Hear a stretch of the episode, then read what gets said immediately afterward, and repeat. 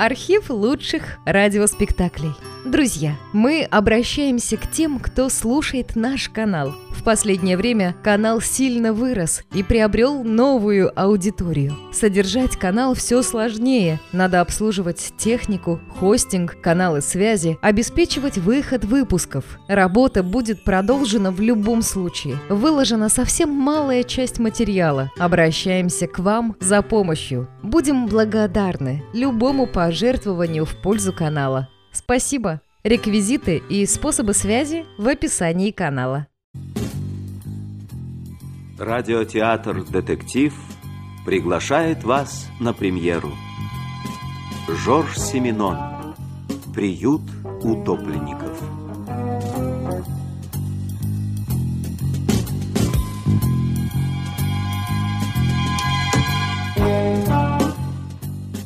Бывает, что волею случая влипаешь в самые неприятные истории, из которых всего труднее выпутаться.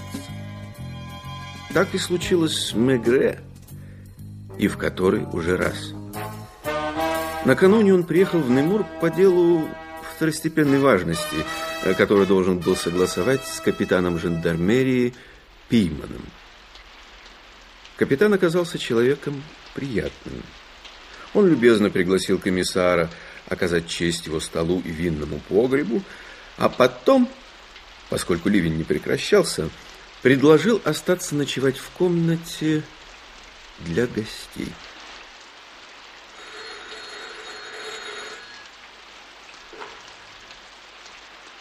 Да, слушаю. Хорошо. Сейчас буду. Господин комиссар, вы не спите? Нет, нет. Простите, что беспокою вас. Да ничего, я не сплю. Не согласитесь ли вы поехать со мной в одно место в пятнадцати километрах отсюда?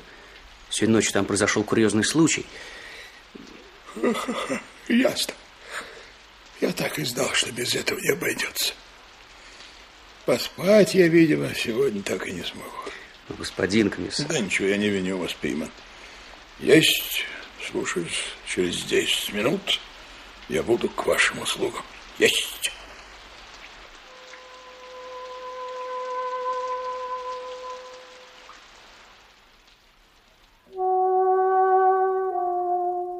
Мегре и Пейман приехали к берегу Луана, туда, где шоссе Немур-Монтаржи идет вдоль речки. Открывшаяся им картина могла навсегда отбить охоту к раннему вставанию. Низкое холодное небо, косые струи дождя, грязно-коричневые волны реки. Селения поблизости не было, и только гостиница «Приют рыбаков» одиноко возвышалась в метрах в семистах отсюда. Мегре уже знал, что местные жители прозвали ее приютом утопленников. О нынешних утопленниках пока еще ничего не было известно. Надо было ждать, пока кран подцепит затонувшую в середине реки машину. Накануне, в девятом часу вечера, здесь шла десятитонка, совершавшая регулярные рейсы между Парижем и Лионом. На повороте она врезалась в машину с потушенными фарами и столкнула ее в реку. Водителю грузовика, Жозефу Лекруа, почудились крики. И хозяину баржи, прекрасной Терезы, стоявшей на канале, примерно в ста метрах отсюда, тоже послышались призывы о помощи. Оба они встретились на берегу и, вооружившись большим фонарем, пытались хоть что-нибудь разглядеть в темноте. Затем шофер продолжил свой путь в Монтаржи, где тотчас поставил в известность о случившемся жандармерию. Ожидание было томительным. Люди мерзли, втянув голову в плечи, почти равнодушным взглядом смотрели на грязные воды Луана. Нет, если тела не застряли в машине, их найдут не скоро. Ну, все плотины спущены, и они поплывут по сене, если не зацепятся за корягу. Они никак не могут застрять в машине. Но машина-то открытая. Интересно. Что интересно? Интересно. Да вчера у меня остановилась молодая парочка, приехавшая в открытой машине. Они ночевали у меня, да, позавтракали и собирались остаться на эту ночь. Но, Но больше-то я их не видел. Нельзя сказать, что Мегре прислушивался к этой болтовне, но мозг его регистрировал каждое слово помимо его воли. Наконец из воды показалась верхняя часть серого кузова, потом капот, колеса. Да не видно больше. Осторожно, ребята. Освободите место слева. Откуда? Взяли, взяли. взяли. Машина была тринадцать. Лейтенант жандармерии записывал номер, пока капитан искал на панели табличку с именем хозяина машины. На табличке было написано «Р. Дубуа, авеню Торн, сто тридцать пять, Париж». Я прикажу, чтобы позвонили туда. Хорошо, комиссар? Да, пожалуйста, пожалуйста. Поступайте, как считаете нужным. В этот момент кто-то случайно повернул ручку багажника, и против ожидания крышка без труда откинулась.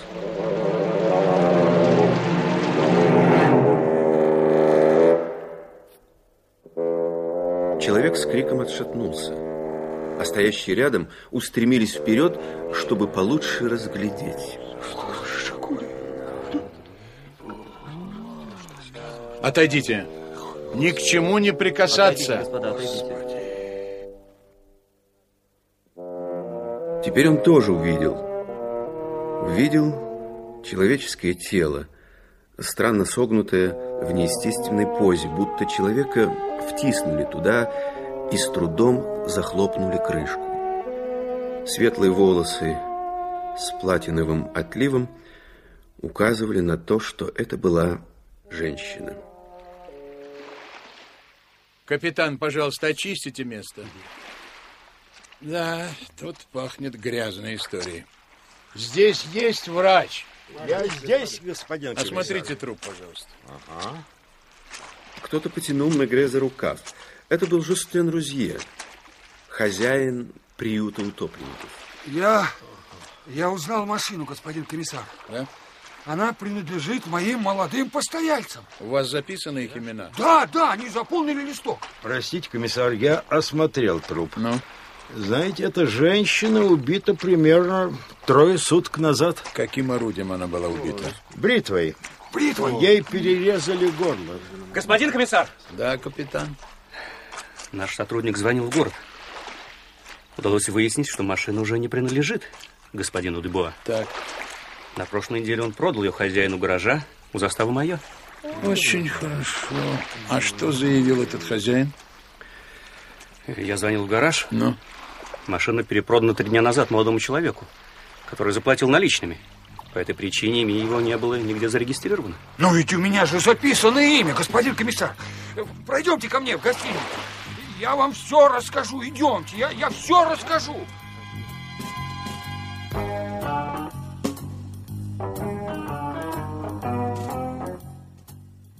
А через час уже множество репортеров наперебой совали свои удостоверения жандарму, который преграждал вход в гостиницу любопытным. Мегре постарался уединиться. И первое, что он сделал, позвонил в Париж. Поскольку он оказался на месте преступления, Париж приказал ему вести расследование. Да, действительно...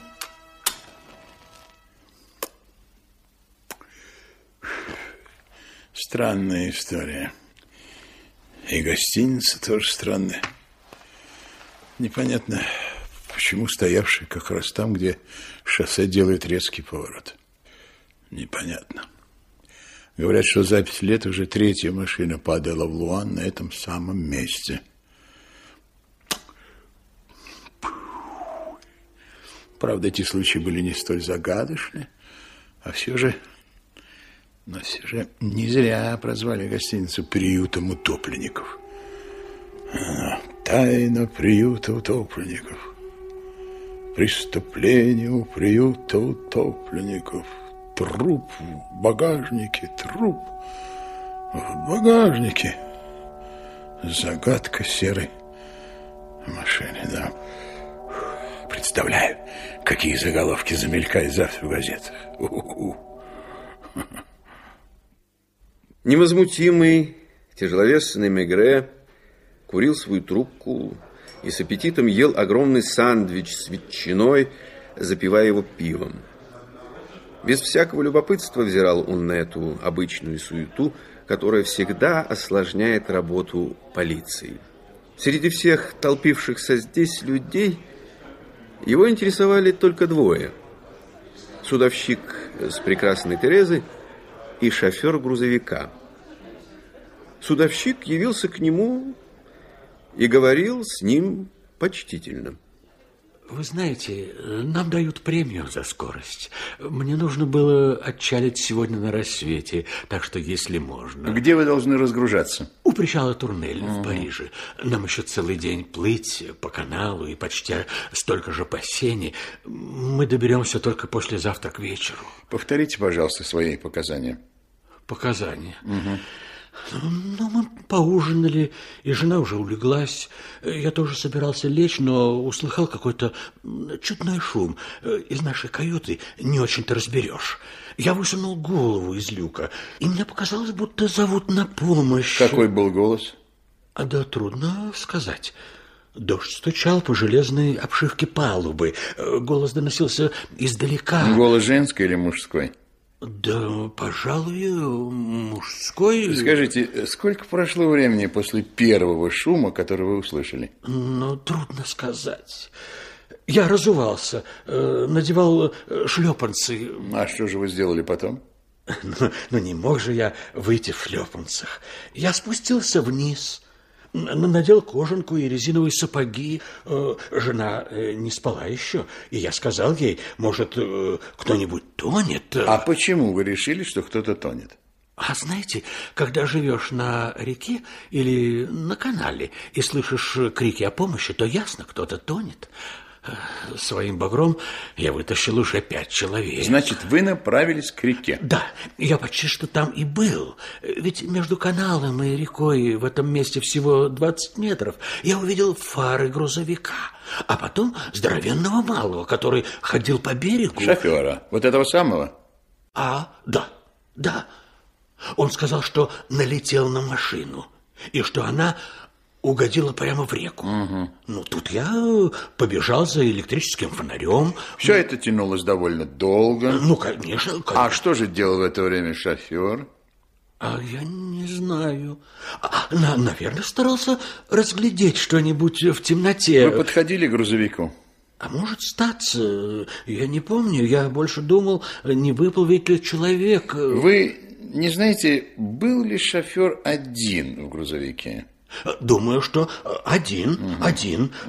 Если бы там кто сидел, он пришел бы на помощь. А когда вы оба убедились в бесполезности своих усилий, что сказал вам шофер? А что он сообщил в жандармерию?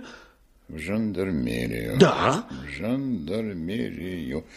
Он не уточнил, в какую именно? А, не, не, нет, я не помню. Вам не пришло в голову сказать, что ему позвонить можно из гостиницы, ведь она всего в семистах метрах отсюда? Я подумал об этом, но позже, когда он уже уехал.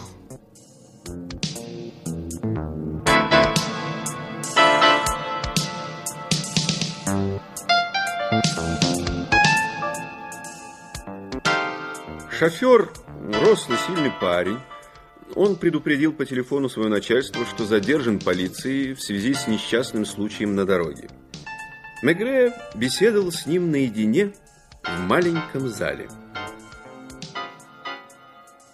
А легковую машину вы видели только в момент столкновения? Нет, за несколько метров, но я уже не успел затормозить. В машине не было никакого света? Никакого. Замечательно. А вы не заметили, сидел ли кто-нибудь в машине или никого не было? Мне трудно сказать. Шел дождь, дворники у меня работают, неважно. Я знаю только, что когда машина ушла под воду, мне показалось, будто кто-то барахтается в темноте. Потом мне почудилось, что зовут на помощь. Так. Вот. Почудилось. Почудилось. Почудилось, что зовут на помощь. Угу. Так, и еще один вопрос. У вас в ящике под сиденьем я увидел прекрасный электрический фонарь. Почему вы им не воспользовались? Ты сам не знаю. Растерялся, наверное. Боялся, как бы и мой грузовик не скатился в Луан. Да, да, да, да. Когда вы проезжали мимо гостиницы, там был свет? Может, и был. Вы часто ездите по этому шоссе? Два раза в неделю. Вам не пришло в голову позвонить из гостиницы? Нет. Я подумал, что Монтажи близко, и поехал туда. Ага. Монтажи близко, и поехал туда. Туда, туда, туда. Так, пока вы бродили вдоль берега, никто не мог спрятаться в кузове вашей машины? Не думаю. Почему? Не думаю. Ему пришлось бы, во-первых, развязать веревки на брезенте. Благодарю вас. Благодарю. Все. Разумеется, вы пока останетесь здесь, в моем распоряжении. Ну, если это может помочь. Будем надеяться. Будем надеяться.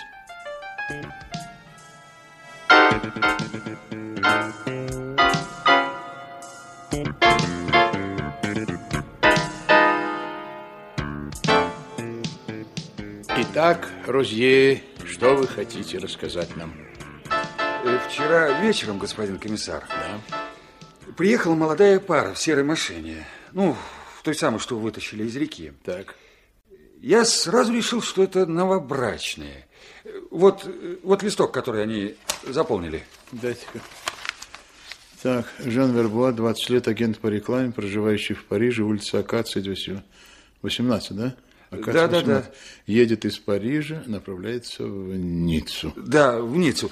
И, господин комиссар, вы знаете, с ним приехала очень такая хорошенькая девушка, лет семнадцати, восемнадцати. Вам понравилось? Да, вы знаете, я, я называл ее, ну, говоря, естественно, со своими, розанчиком. Вы знаете... Вот на ней было такое слишком легкое, не по сезону платье и пальто такого спортивного типа. А вот багаж у них был? Да, да, один чемодан. Он все еще наверху, в комнате. Ваши коллеги нашли в чемодане только мужскую одежду и белье. Знаю, знаю, я в курсе. Парень и девушка не показались вам э, несколько да. встревоженными, что ли, нет? Да, да нет, как будто... Нет, нет, как будто нет, нет. По правде говоря, они больше думали о любви. И добрую часть вчерашнего вечера провели у себя в комнате. Ну, понятно. Ну, они заказали завтрак в номер. Вы меня понимаете? Понимаю, понимаю. Да. А машина? Э, маш... Машина, она стояла в гараже. Вы ее видели? Да. Ну, хорошая, хорошая машина, старая. Да, хорошая, старая. Ну, такая, да, да, да, старого выпуска. Ну, словом, такая, какую покупают люди не слишком ну, богатые. Понятно, ну, вид понятно. Приличный, а стоит дешевле, чем новая модель. Скажите, а, вы, да. вы не полюбопытствовали э, открыть багажник? Да я бы никогда себе не позволил ничего подобного, господин комиссар. Так, да. Короче говоря, они собирались вернуться к вам ночевать. Так? Да, да. Э, пообедать и переночевать. Понятно. Э, ну, мы ждали их до десяти вечера, и вот только тогда убрали приборы со стола. В котором часу машина вышла из гаража? Э, э, погодите, погодите, так. Э, уже, уже стемнело, да, да. да. Так. Думаю, ну, это было около половины пятого. Так. Да, я решил, что, насидевшись в комнате, молодые люди захотели развлечься. Ну, знаете, съездить в Монтаржи или еще куда-нибудь. А чемодан, значит, остался наверху. И я, я не беспокоился насчет платы. А вы ничего не знали о случившемся? Нет, ничего. Ничего, ничего. ничего. Вы знаете, пока не пришли жандармы около одиннадцати вечера. Да, ну, это... вы, естественно, вы сразу подумали, что речь идет о ваших постояльцах. Да. Ну, конечно. Знаете, я, я испугался ну, за них. Понятно. Я испугался, потому что, когда молодой человек выезжал из гаража, я заметил, что он не слишком уверенно ведет машину. Вы знаете, да, да, да, да, ну, да. видно, недавно сел за руль, а мы ведь знаем этот вот поворот у реки-то. Да, да, да, да, да. Вы мне вот что скажите. Да. Вы вспомните хорошенько. Вы не уловили ничего... как бы сказать, ну, странного в их разговорах. А? Да я, я не прислушался к разговорам, господин комиссар. Ну, хорошо. Спасибо. Спасибо. До свидания, господин комиссар. Я очень рад был с вами поговорить и всегда к вашим услугам. И взаимно. До свидания, господин комиссар. До свидания. Спасибо. Может, еще увидимся. Да что вы, господин комиссар. Очень приятно.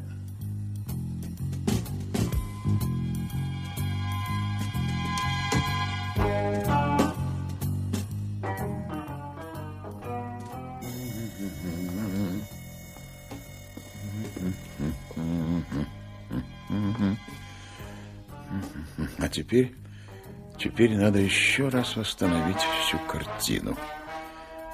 Так, где моя зажигалка? А, вот она.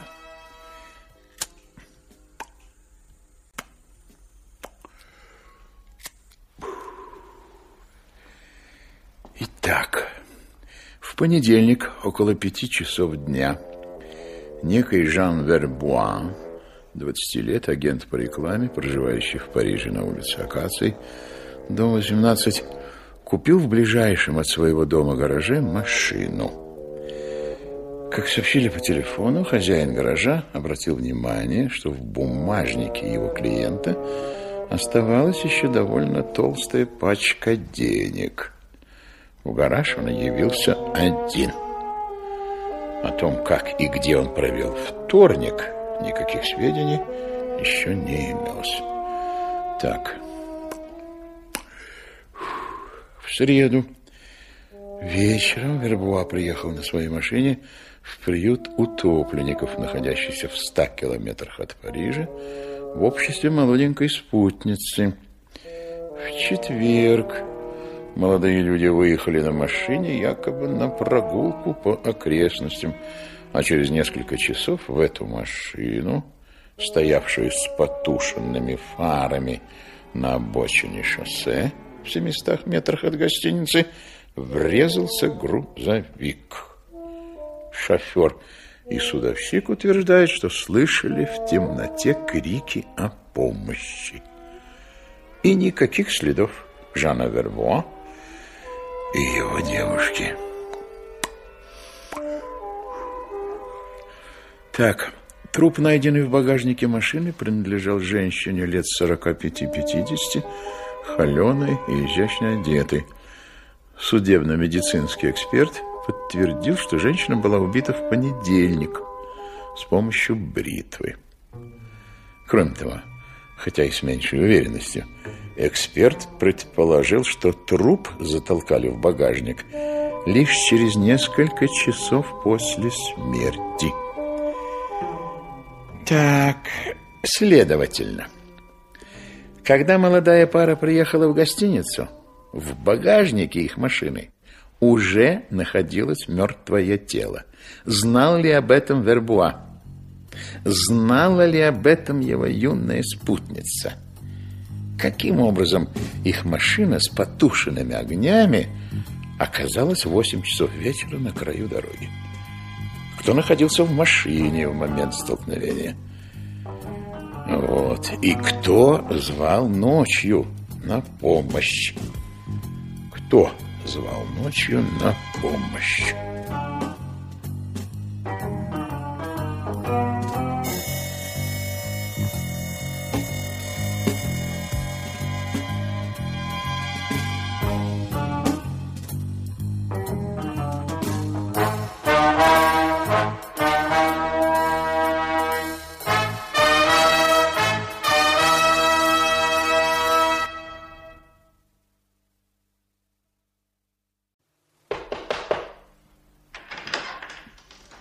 Господин комиссар. Да-да.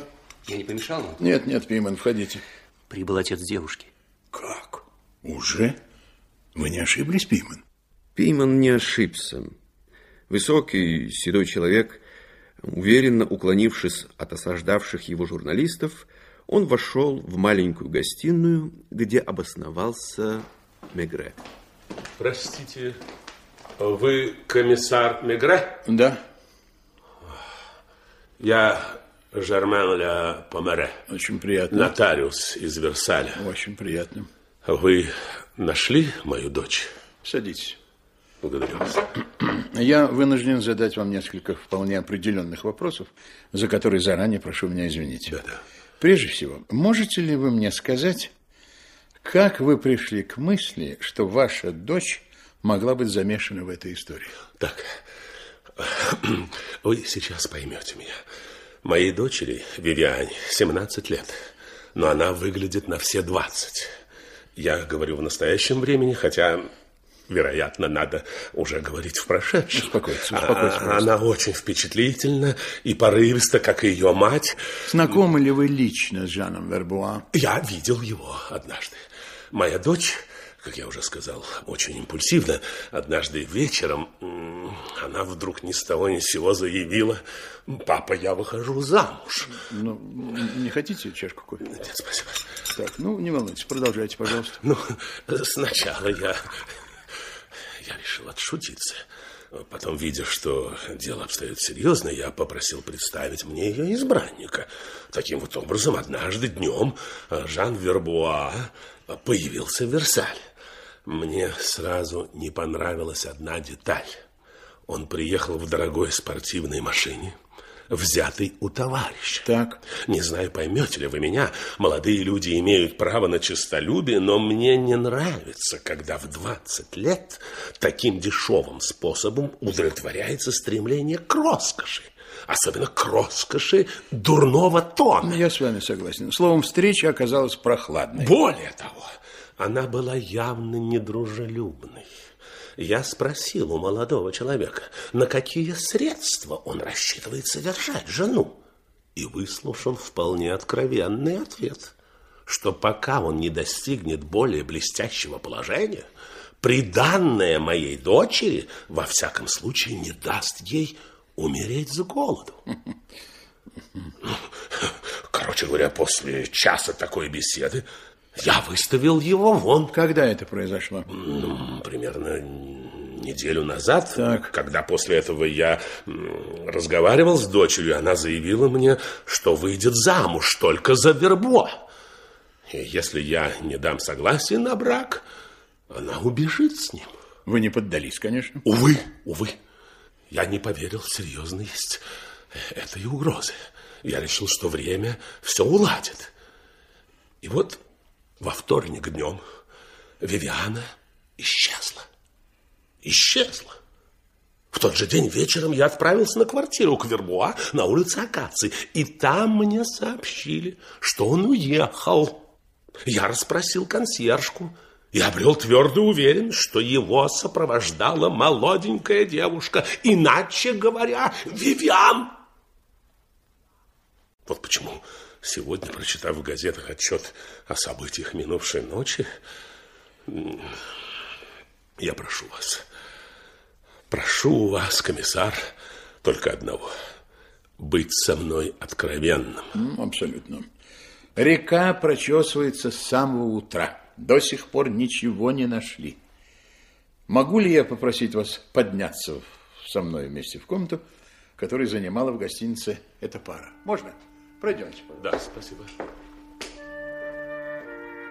Это была обыкновенная комната. Обои в цветочек, никелированная кровать, зеркальный шкаф красного дерева. На туалетном столике бритва, кисточка для бритья, две зубные щетки. Одна из них новая. Ну вот, видите, он взял в дорогу свои вещи. Но по пути им пришлось остановиться, чтобы купить зубную щетку для девушки и эти вот э, дорожные тапочки, которые стоят под кроватью, видите? Да, да, да. И все же мне хотелось бы найти какое-то доказательство, что речь идет именно о вашей дочери. Да, да, да, да. Вот, вот оно. Что это? Видите? Что это? Это серьга. Ага, да. Вивиана всегда носила эти серьги, принадлежавшие ее матери. У одной из них испорченный замочек. Вот, посмотрите. Вот, да. Дочь не раз теряла ее и каким-то чудом находила. Вот она. Есть ли у меня, по-вашему, хоть слабая надежда, что дочь жива? Мегре не решился ответить ему, что в этом случае мадемуазель Вивиана Ля Помère, по всей вероятности, будет обвинена в соучастии в убийстве. Пришлось настоять, чтобы нотариус вернулся в Версаль.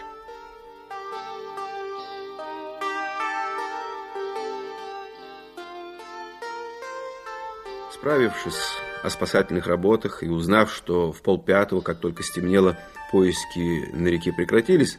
Мегре потребовал к себе хозяина гостиницы. О, месье Розье, я же говорил вам, что мы увидимся еще да, раз с вами. Да, я к вашим услугам, господин комиссар. Очень приятно вас видеть. Мне Взаимно необходимо, да. чтобы с семи вечера так. Э, до десяти э, каждый человек в гостинице занял то же самое место, которое он занимал вчера вечером. Так.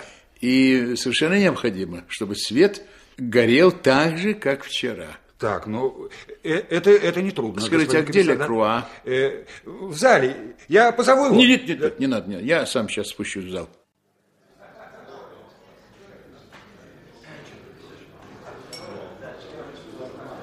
О, Лекруа! Вот ты где, еле тебя нашел. Ты повезешь меня в Немур. На грузовике? Ну, а хотя бы и так, раз у нас нет шикарного лимузина. Как хотите, если это может помочь вам. Таким образом, комиссар Мегре покинул приют утопленников в кабине десятитонки, которая с адским грохотом покатила по шоссе.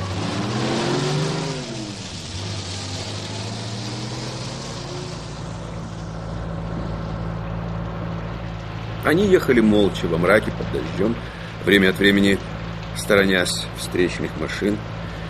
Дворники, расчищая стекло, монотонно гудели, точно большие шмели. Ну, куда вас доставить?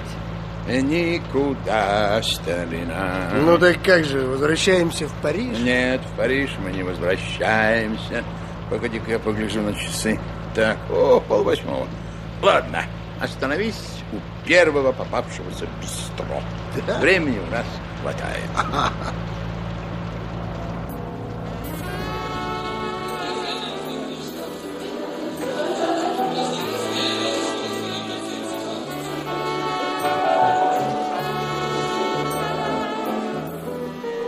В бистро Мегре выпил кофе. Потом еще раз, взглянув на часы, заплатил и сказал: Лекруа, дружочек, а не выпить ли нам немножечко? А? Ведь именно так все и происходило вчера вечером, верно ведь? А? В общем, да, только нам пора уходить. В это время я уже дозвонился в Париж. Поехали. Возвращаемся туда? В точности, как вчера вечером. Тебе разве не охота? Мне? Почему не охота? Мне скрывать нечего. Эй, Лекруа, слушай, ты передал Бенуа мою просьбу? Конечно, все в порядке.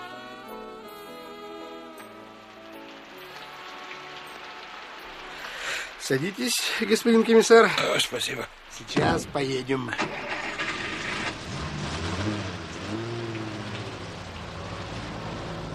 Кто это э, Бенуа? А, хозяин бензоколонки в Монтарже. Это мой товарищ. Я всегда у него заправляю. Ну и дождь. Даже хуже вчерашнего. Представляете себе, каково вести всю ночь грузовик по такой слякоти? Мы не слишком быстро едем. Точно как вчера.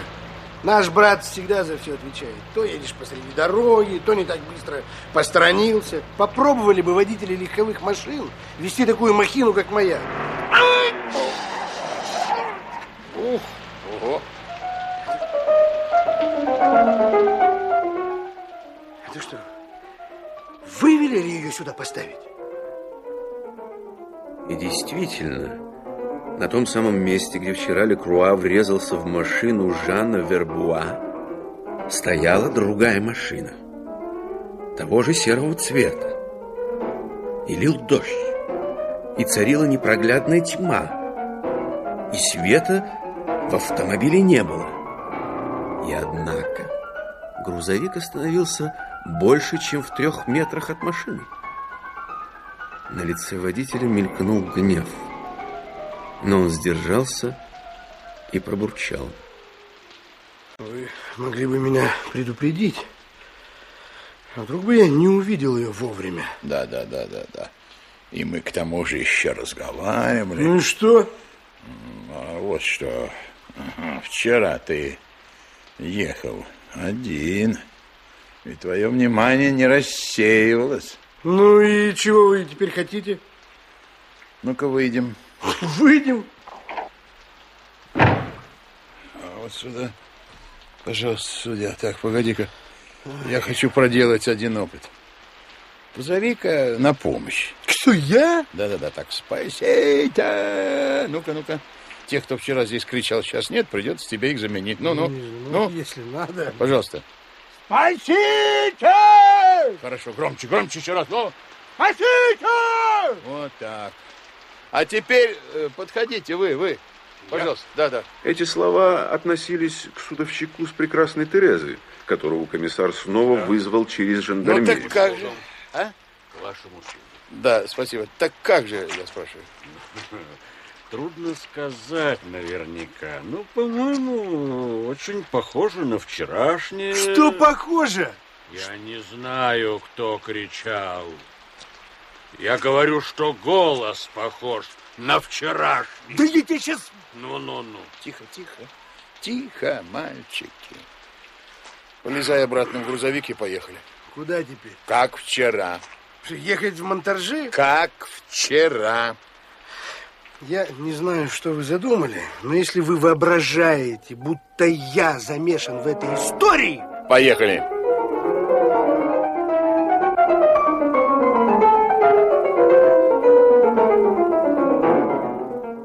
Они миновали приют утопленников.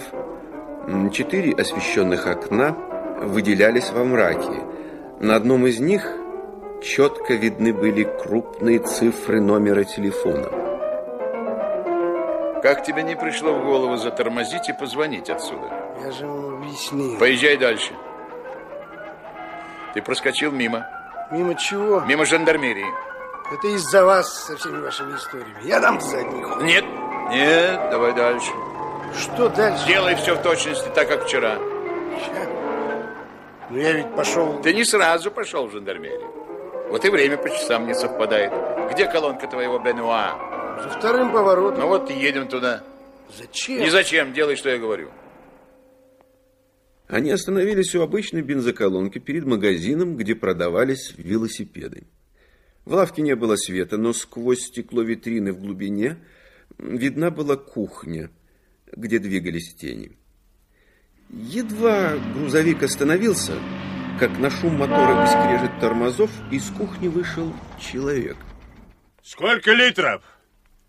Что ты тут делаешь, Лекруа? Я думал... Потом ну... поговорим. Давай пятьдесят литров. Ну как, господин комиссар, вам здесь больше ничего не нужно? А, ты не один? Да, знаешь, тут со мной из полиции. Ну, восстанавливают события, как они выражаются. Ну, понятно, понятно. Ничего в этом не смысле. Сам знаешь, всегда на мелкоте отыграться хотят. Мегре соскочил на землю и подошел к магазину.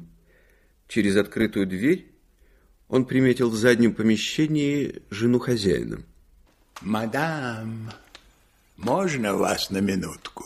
Да-да. Лекруа спрашивает, все ли в порядке. А разве Жозеф Лекруа здесь? Он берет бензин. А у него-то обошлось без неприятностей? Эй, Поль, ты слышишь? Разве Лекруа здесь? Так, ясно. Ну-ка, позовите Лекруа и своего мужа сюда. А, а что такое? Поль, Поль, Жозеф, вы слышите? Вас ждут. Я жду вас. Бенуа повесил шланг. Лекруа все еще в нерешительности завинчивал пробку резервуара. Наконец он что-то буркнул и направился к двери магазина. Не пройти ли нам для беседы в более удобное помещение? Как вам будет угодно. Это была типичная квартира ремесленника с дубовым резным буфетом, клетчатой клеенкой на столе и нелепыми розовыми и лиловыми вазами для цветов, выигранными, как видно, на ярмарке. Лекруа уселся верхом на стул, опершись локтями на спинку. Вы что, нас в чем-нибудь подозреваете? Ну, как вам сказать, подозреваю. Подозреваю по двум причинам. Судовщик слышал только мужской голос, что показалось мне странным, поскольку в машине находилась и девушка. и если бы она упала в воду, то, хорошо умея плавать, могла некоторое время подержаться на поверхности и позвать на помощь. Ну и, кроме того, если случается подобное происшествие, люди не едут за двадцать километров предупреждать жандармерию, когда, извините меня, телефон под боком. Окна гостиницы были освещены, и не могло не прийти в голову... Эх, хватит. Что? Хватит, это все правда. Но это тот парень так приказал. Ну вот, так-то лучше. Он, конечно, сидел в грузовике. Лучше уж Лекруа все рассказать. Ради двух проклятых тыщенок. Говори, Жозеф. Ну, допустим, все произошло в точности так, как сегодня. Вы правы. Лил дождь, это верно. И дворник мой ни к черту не годится. Ну, глаза-то у меня острые, и тормоза неплохие. Я бы не врезался в машину, стоящую на дороге. Я, значит, остановился... Ну, где-то в полутора метрах, может, от нее. Я подумал, не авария ли у них. И вылез, чтобы помочь. Вот тогда я увидел молодого парня. Он был не в себе и спросил, не хочу ли я заработать две тысячи франков. И помочь ему столкнуть машину в воду. Да он и сам бы столкнул ее. Он и пытался, кстати, это сделать, когда я подъезжал. Но главное, он хотел уехать подальше, чтобы никто не разведал, куда. Если бы речь шла только о нем, я бы не стал связываться. Но с ним была девчонка. Она была жива? Она была красива. Жива-то, конечно. Чтобы уломать меня, он объяснил им, мол, не дают пожениться. Они любят друг друга. И пусть люди считают, будто они покончили с собой. Тогда их не станут, мол, разыскивать и разлучать. Я терпеть не могу такие штуки, но если бы вы видели продрогшую девчонку под дождем... Ну, словом, я им помог спихнуть машину в Луан. Ребята влезли в грузовик, а меня попросили для правдоподобия позвать на помощь. Ну, я покричал, что мне стоит. Пусть, мол, их обоих считают погибшими. А потом я только взялся подвести их до Монтаржи, и все. Дорогой я заметил, что парень не промах. Он знал, что не сможет остановиться в гостинице, и в поезд садиться он тоже не решался. Он спросил, не знаю ли я кого-нибудь, кто согласится за две тысячи франков приютить их на несколько дней. Ну, пока не закончится расследование. Я подумала о Бенуа. Мы-то считали, что это влюбленная парочка. А у нас пустовала комната деверя, он в армии. Они теперь в доме? Только он, а ее нет. Как так? Днем, когда я прочитал газету, я поднялся к ним и спросил, верна ли эта история про труп. Девушка вырвала у меня газету, быстро просмотрела ее и, воспользовавшись тем, что дверь была открыта, выбежала из комнаты. Без пальто? Без пальто и шляпы. А парень? Он поклялся мне, что ничего не понимает, что только на днях купил машину и даже не полюбопытствовал заглянуть в багажник. В вашем доме нет другой двери? А? Хозяин отрицательно покачал головой. И в тот же миг они услышали шум на улице. Мегре выскочил из дома и увидел распростертого на тротуаре молодого человека, который тщетно пытался подняться и убежать, несмотря на то, что сломал ногу, выпрыгнув со второго этажа. Зрелище было трагическое и жалкое.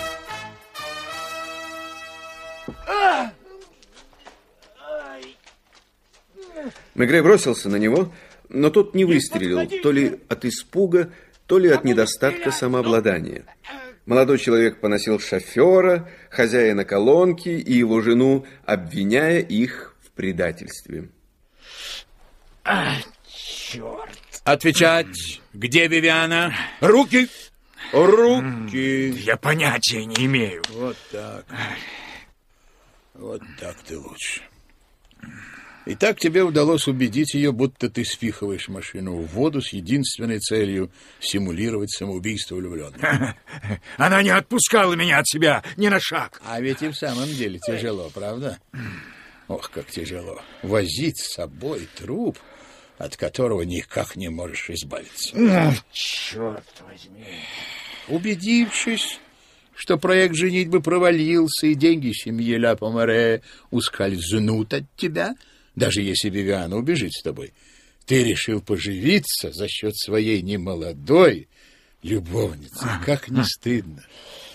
зазвал ее к себе, убил, завладел ее деньгами и стратил часть из них на покупку дешевой машины. Как нехорошо. Для того, чтобы избавиться от трупа где-нибудь в пустынном месте. Ведь так? Но, но... Ну, хорошо. Пойдем дальше. Тут неожиданно появилась Вивиана, переполненная своей первой любовью, своей страстью и твердой решимостью не возвращаться домой и разделить судьбу возлюбленного. Ведь так? Mm. Ну, что ты молчишь? Mm. А? Mm. Она не отходила от тебя, время шло, машина ехала все дальше, увозя с собой мертвое тело. Вивиана упивалась медовым месяцем, не подозревая, что находится в самом центре ужасной трагедии. Она обнимала любимого, а он помышлял лишь о том, как отделаться любой ценой от зловещего груза. Да ну хватит, комиссар! Надо дойти до конца. И вот тогда-то ты и вздумал инсценировать самоубийство. Грузовик Лекруа появился как нельзя более кстати, облегчив и одновременно усложнив осуществление твоего замысла. Вот и все. Ну что ж ты молчишь? Сейчас тебя, мой юный клиент, отправят в больницу, но суда тебе не избежать.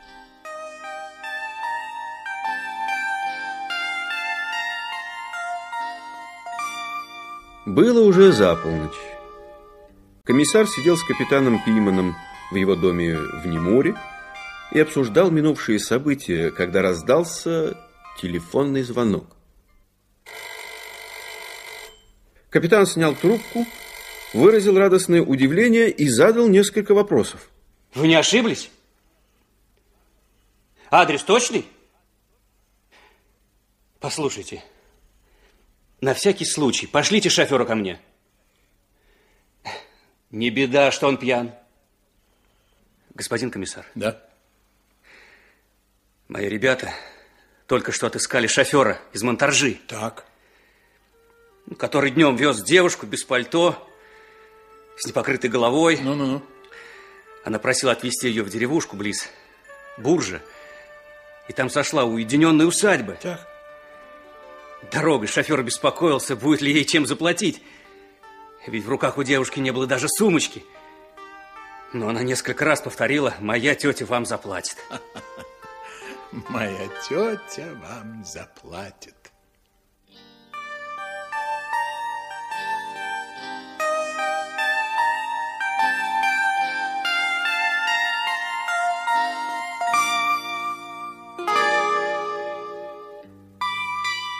И действительно, разбитая, еле живая после всего пережитого, Вивиана Ля Помère укрылась в доме одной из своих теток, где с раннего детства она всегда проводила каникулы.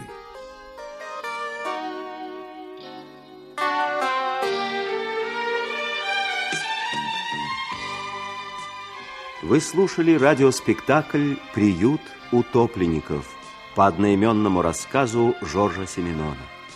Режиссер Людмила Бабкина, звукорежиссер Альфия Кутуева, музыкальный редактор Гюзеля Люкманова, звукооператоры Наталья Сазонова, Ирина Воронова.